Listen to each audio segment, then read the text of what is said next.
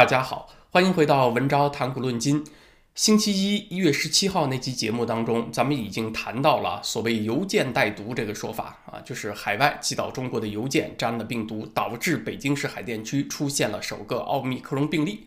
谈到了这个事情，那期节目发表几天之内呢，又有更多的国际上医学领域的分析观点出来。而中国这边呢，也确实像咱们那期节目当中所说的，开始对入境的信件、邮寄包裹采取更加严格的消杀措施，就是消毒和杀毒措施。那这个事情啊，我们看它正在向一个闹剧化的方向发展。旁观者哭笑不得，但是局中人就真该哭了，因为海外邮寄物品成了作案对象，当局已经提出要求，减少从所谓疫情高风险国家邮购物品。可是要知道，经济发达国家都是采取与病毒共存策略的，呃，那也就没有你邮购的低风险国家了。那中国的海淘一族就要哭了。成都疾控中心说，非必须不海淘，按非必须不离城就等于封城这个公式，非必须不海淘就等于封海淘了。当然，具体怎么执行呢，还要等几天看看。但是海淘一族的处境是很不乐观的。所谓海淘呢，就是从海外去淘廉价商品的意思。搞这个事情的人啊，海淘一族，他们的优势在于外语比大多数中国人要好。于是呢，他们就整天逛海外的购物网站，去找打折的信息，去买那种便宜的名牌商品，或者说是国外不算大牌，但是国内比较信赖其质量的产品，像奶粉呐、化妆品呐这一类东西啊，然后再邮购到国内。或者呢，是买东西的人自己用，或者为亲友代购，或者干脆当成一门生意来做啊。邮购来的物品加价以后再卖给别人。海淘一族之所以近年兴起，是因为人民币汇率保持一个比较高的位置，人民币在海外的购买力比较强，同时名牌商品在中国内外它价格差异很大，反而是在国外买便宜，在中国买贵。所以，海外邮购的物品，就算加上了运费和关税，也比国内同样商品的售价便宜很多。那么，海淘一族就迅速兴起了。其实，更准确的对这个行业的说法呢，叫做跨境进口零售电商啊。那这部分市场的规模，在二零一七年就超过了一千亿元，二零二零年啊，甚至是达到了两千零五十亿元。所以海淘算是中国高速成长的一个市场，可是今天他们躺枪了。由于邮件传毒这个都市传说，他们成了最新被锤爆的行业。那一年两千零五十亿元，这个市场有多大啊？咱们做个对比，在教培行业被锤爆之前，业界的预计是二零二一年它能够从疫情当中恢复过来，达到七千亿元左右的市场规模。啊，海淘呢是两千亿元出头，所以两相一对比啊，这个海淘的市场规模有多大？有多少人会因为这一记铁拳被揍懵了？那大家心里就有数了。我这儿呢肯定不是幸灾乐祸，但是每次看到这种消息啊，我都不禁会想，这回被锤扁的人里面又有多少是此生不悔入华夏的小粉红呢？啊，是此生不悔入华夏，华夏无处不垂扁。而且下回轮到谁被垂扁，是完全没有征兆的啊，也没有人能够做出预测。有多少人以为这种事不会落到自己头上？像海淘的学生啊，这个什么办公室职员呢，认为自己是安全的，其实嘛，你就在被垂扁的路上。由于这个个人跨境电商，它的从业人员结构非常复杂，有兼职的啊，有学生，有家庭主妇，你就很难搞明白这一年两千多亿元的市场里面有多少从业者，他又是多少人、多少家庭的经济支柱呢？呃，肯定呢，不同的人损失也不一样，有的大，有的小。那海淘一族目前除了祈祷啊，这只是暂时性的垂扁，扁了几天以后还能鼓回来啊。除了能够祈祷之外呢，也没有别的事可做了。除了海淘一族他们会哭啊，他们是局内人之外，呃，剩下的当然是快递公司的跨境业务受到暴击，他们也要哭。说这个邮件和包裹传毒这事儿很扯之处在于，二零二零年上半年全国封闭那会儿，大伙不都是？网购和快递吗，对吧？要是这种方式都能够传毒，那那会儿早就传开了，封城也没用，你还用等到今天吗？哦，过了两年时间，这种方式过去不传毒，今天开始传毒，而且是国内城市之间的包裹不传毒，国外传来的，啊，所以这事儿吧，你都不需要什么特别专业的知识，你靠腿肚子去想都明白是极其扯淡的。互联网是有记忆的啊，就有网友翻出了二零二零年三月份中国政府的网站中国网的一篇辟谣声明。他是这么说的啊，无论是从微生物学还是传染病学的角度来说，中国制造产品上会附着新冠病毒的说法都是站不住脚的。以中国产品可能沾毒为由来抵制中国产品，既没有科学依据，也脱离事实。你再结合今天看一看啊，原来中国制造的产品上是不可能有病毒的啊，美国制造的就会有，加拿大制造的就会有，所以这个病毒感情它还是有党性的病毒，爱国的病毒啊，所以你看当局这种自己辟过的谣，一转身又当成个不容置疑的结论来宣布，刚吐出去的又吃回来啊，这也是没谁了。所以今天哪怕再糊涂的人，你对比一下啊，这些消息都明白了啊，什么邮件传毒啊，他就是甩锅，而且甩锅都甩到了裸奔、啥遮掩都不要的程度。裸奔甩锅为哪般啊？裸奔甩锅为内宣，就是给病毒的起源一个说法，继续坚持清零，就是干这个用的。但是呢，它有一个明显的副作用，就是让中国学术界的信用在全世界无遮无掩的破产了。在传染病学这个领域，现在全世界的专家都看傻了。中国的同行，你怎么能够为这么荒谬的说法背书呢？北京疾控中心副主任庞星火就一本正经地给出了专家建议，说如果你要收到了境外的邮件或者邮寄物品的时候啊，一定要佩戴口罩和一次性的手套，减少直接的接触和交流，而且尽可能的要在固定的地点取件，实现无接触交流。好嘛，你这取个包裹都跟拆炸弹似的。还有中国疾控中心的流行病首席专家吴尊友也出来说啊，新冠病毒误传人更加容易引起疫情。误传人就是物品传染给人啊，你这叫神马专家呀？这个太 low 了是吧？说这个物品传播新冠病毒，从理论上讲，它虽然存在，但是只是一种很小可能性、很小概率的事件。在病毒二零二零年刚起来的时候呢，就有人提出过这个担心。但是两年过去了啊，实际上并没有报告这种案例。在美国麻省理工学院工作的华裔生物学家曾玉佳对美国之音说：“从过去两年收集的数据来看，这样的案例为零，就是说理论上存在可能性，但是过去两年它其实没发生过，而且是在美国这样的。”大范围人口接触过病毒的情况下，如果中国从什么美国、加拿大收个邮件、收个包裹都导致疫情传开的话，啊，那北美早就该灭国了，都该没人了，是不是这个道理啊？那美国 CDC 对误传人啊这个事情的解释呢，是给出了一个官话套路的，也比较保守的估计，说这样的事情发生的概率低于万分之一。政府机构一般不会跟你说不可能。低于万分之一就相当于说不可能了。那在一般人的生活经验当中看呢，低于百分之一这个概率都几乎等于不可能了。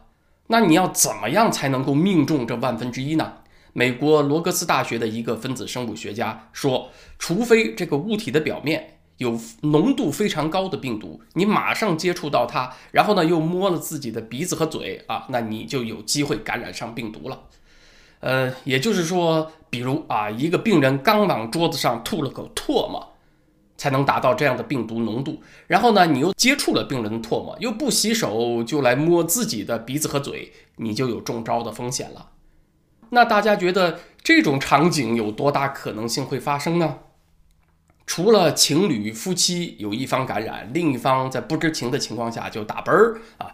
除了这种场景，你还能想到什么呢？啊，反正我是想不出来。大家可以想一想，留言告诉我啊。还有，在物体多孔的表面呢，病毒活性下降的很快；但是在光滑表面的物体啊，像玻璃、不锈钢，还有某些品种的塑料，那病毒的活性保持时间会长一些啊，但也不会有多长。呃，它的传染性也会在七十二小时之内下降百分之九十九。那一般邮件和包裹，它包装用的是纸箱嘛，啊，所以那个纸的东西呢，也算是比较多孔的表面，所以上面就算粘的有病毒，它的传染性下降的也会很快啊。从北美寄到。中国的邮件中间还得经过香港，怎么也得几天了，对吧？所以说，不管是从科学家主流意见的角度，还是从过去两年流行病学数据积累的角度，还是从普通人的生活经验的角度，什么邮件传毒呢，都是个很扯淡的说法。可是偏偏在中国，特别扯淡的事儿呢，啊，就是一本正经、认真的在做，就尤其显得扯淡。中国邮政安全监督管理局在一月十六号还真的发了通知，要求提升管控等级。所以现在大家看到啊，分拣邮件和包裹，它是这样的：工作人员穿着防护服，大管子在往那个传输带上突突突突的喷消毒气体。央视的消息是说，要对境外来的邮件采取开拆消杀静置二十四小时的措施。我一看这个标题啊，就愣了，呆了，无语了。啥叫二十四小时开拆消杀静置？是不是就是要把人家的信封给拆喽，把这个信瓤取出来，然后拿一个喷筒噗噗噗的喷消毒水，是这个意思吗？报道上说，北京第一例奥密克戎病例就是因为这个人接触到了啊海外寄来的信件的信封，还接触到了那个信的第一页纸，所以我理解他说的这个开拆消杀，还真的就是把信给你拆了的意思啊，那就会造成隐私的泄露啊，那不全给你看光光了？啊，当然，现在提笔写信的人应该很少了，可能只有老年人了。所以呢，邮寄的纸质物品呢，主要是重要文件，但是这仍然会造成隐私泄露嘛？啊，可能小粉红会说了，在生命安全面前，隐私不重要啊。那么好，隐私这事儿呢，咱先不说啊，咱就说这个工作效率受到影响，给人们造成的不便。你一封一封的拆，喷消毒水儿，那拆了是不是还要把？这个信装回信封给粘回去呢，就是粘上信封呢，那这得费多少人工啊？从境外邮寄到中国去的信件，那就不知道收件人得拖多久才收得到了。而且你真能指望邮局的员工把信封给你拆了，然后又一封一封核对，好好的给你把信封粘上去吗？这是不太可能的嘛。他每天要处理大量的信件，俗话说萝卜急了不洗泥，土豆急了不削皮，那很多信件给你一塞就完事儿。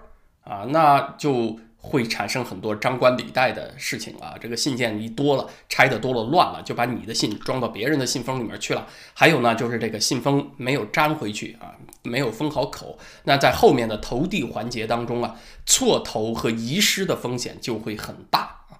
所以不出意外的话，过一段时间从境外寄到中国去的信件。收件人收不着的比例就会大幅度攀升。中国邮政叫 China Post，那过段时间可能网友就得给它改名了，叫 China Lost 了啊。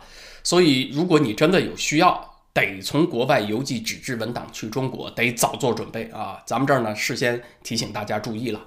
所以小结一下，发现了新冠病毒误传人的案例，从流行病学的角度来讲呢，还真的是吹了个大牛啊！全世界政府和医学界都没有发现的事儿，你发现了啊！你牛，你中了大彩了。那么依据咱们之前节目当中所讲的“吹牛必交税”这个原则。那这笔吹牛税就包括啊，中国一年两千亿元以上的海淘市场突然间被吹爆了，海淘达人们含泪无语问青天；还有入境邮件的效率被大大降低，处理邮件的过程那个时间成本和人力成本大幅度攀升，邮件丢失出错率会飙升啊，这都是成本。还有呢，就是跨境邮递业务被锤爆。啊，我们加拿大这边华人开的快递公司，你们算躺枪了啊，饮恨了。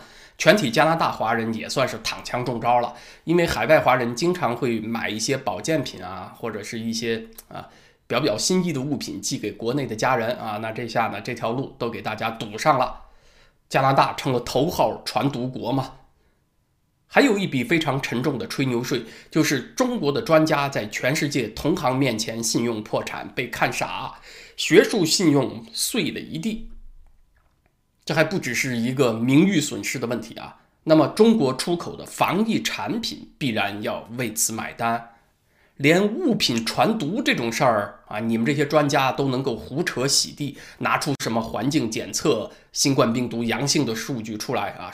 证明这种鬼扯的东西。那请问还有什么事儿是你们这些专家做不出来的呀？你们还有什么数据是可信的呀？那包括出口的疫苗啊等等这些物资的数据，那谁还敢信呢？啊，就是这个问题。中国人常说吹牛不用上税啊，谁告诉你吹牛不上税啊？吹牛越大，交的税越重。而这都是为了向一个人报告，您那个清零政策是成功的，是必要的。偶尔出现那么几个病例，绝不证明动态清零破功了啊！您没有错，那是海外的错，海外输入的。我找不着人员带毒呢，我就找物品带毒，横竖啊，您就是英明就没错。谁要说违反了科学，那一定是他理解科学有错啊！服不服？就是这个意思。那翻遍中国的吹牛史，敢吹这么大牛的啊，大概也只有大跃进时期的亩产万斤能够与之相比了啊！你看亩产万斤，前无古人呐，这个牛吹得够爽吧？充分暴露了社会主义制度的优越性。那这笔吹牛税有多严重，大家也都知道吧？付出了大饥荒、几千万条生命这个代价。亩产万斤这个事儿呢，也是让中国的科学界节操碎了一地，展览给全世界看呢。而且还牵扯出了一个大咖钱学森，他曾经发表文章论证亩产万斤是如何可能的。近年又有人对这个事情做回顾调查，说钱老没那么不靠谱啊，是我们误解了，为钱学森开脱。那我看了一下呢，确实钱学森第一篇展望亩产万斤的文章是一九五八年六月份发表的，那时候亩产万斤的卫星还没有放呢，啊，他还不算事后洗地，确实是这样，他只算是展望。当时人民日报上小麦亩产的记录是两三千斤，钱学森的文章是从科学的角度分析这个未来增产可实现性啊，他是这么个角度。但是由于钱学森有非常高的声誉，他这个展望呢，很明显为浮夸放卫星起到了很大的鼓励作用。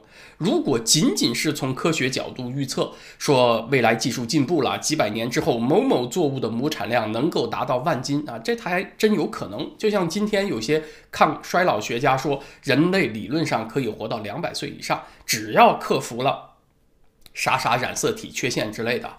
那这种牛呢，吹吹倒也无妨，它能成为未来的努力方向，但是前提是政治不能介入科学啊，得让科学自己去发展。他去自己去鉴别哪些吹牛是可能成为努力的方向，哪些吹牛是被淘汰掉的。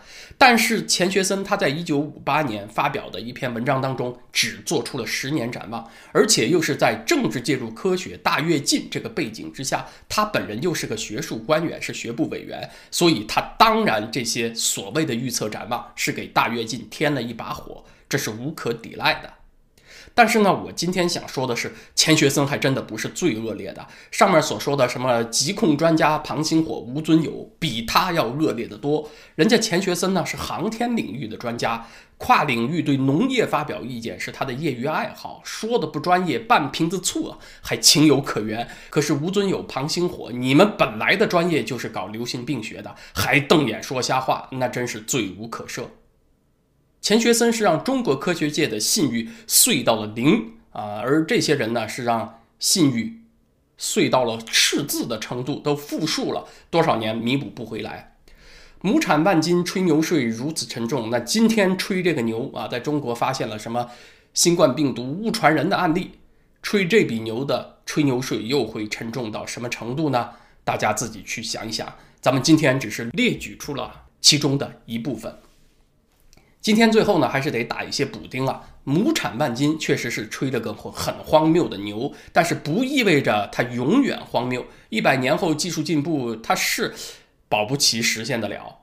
如果中华民族如此不幸啊，一百年后还有小粉红式的脑残啊，我保证他会跳出来为毛泽东辩护啊！你看大跃进没错呀，你看大跃进的亩产万斤今天不是实现了吗？一百年后实现了。它不意味着在一百年前那个物质技术条件下去搞，它不是闹剧。那这是五毛小粉红常用的诡辩套路。同样呢，这个物品传毒，啊，美国 CDC 不是说低于万分之一的概率吗？那接触病毒的人口全球有上亿呢，那谁也不能保证未来某时某处不蹦出个把极个别的案例。但是咱们今天所讲的关键之处在什么地方啊？是说通过物品传播新冠病毒，造成疫情扩散这种严重后果是被医学界所否定的，是不存在这种可能的。是说它不构成公共卫生防疫层面的威胁，是这个意思。如果以后真的出现了某种能够达成这种效果的病毒，那它绝不是我们已知的新冠病毒。你不能说啊，中国为了防止某种全世界没有人知道的东西，我们动用了举国之力啊，是防的这个连中共自己都不知道的东西，所以中国成功了，中国模式世界最棒。那你这不叫成功，你这叫神经病，好吧？那这也是五毛小粉红经常用的扯淡套路。我向各位保证，现在官媒还有那些五毛水军正拿着天文望远镜倍数的放大镜，在全世界找误传人的个案呢，来证明中国的行动有多么的先见之明，多么的英明正确啊，是对全人类负责，还不仅仅是对这个中国人负责了啊。今天的时事话题呢，咱们先聊到这儿啊。明天星期四，在咱们的会员网站文招点 ca 上，继续本着啥争议我们聊啥的原则，咱们来聊一个话题。最近纽约发生了一起刑事案件，一位在等地铁的华裔女性被一个流浪汉突然推下轨道，造成这位女士不幸丧生。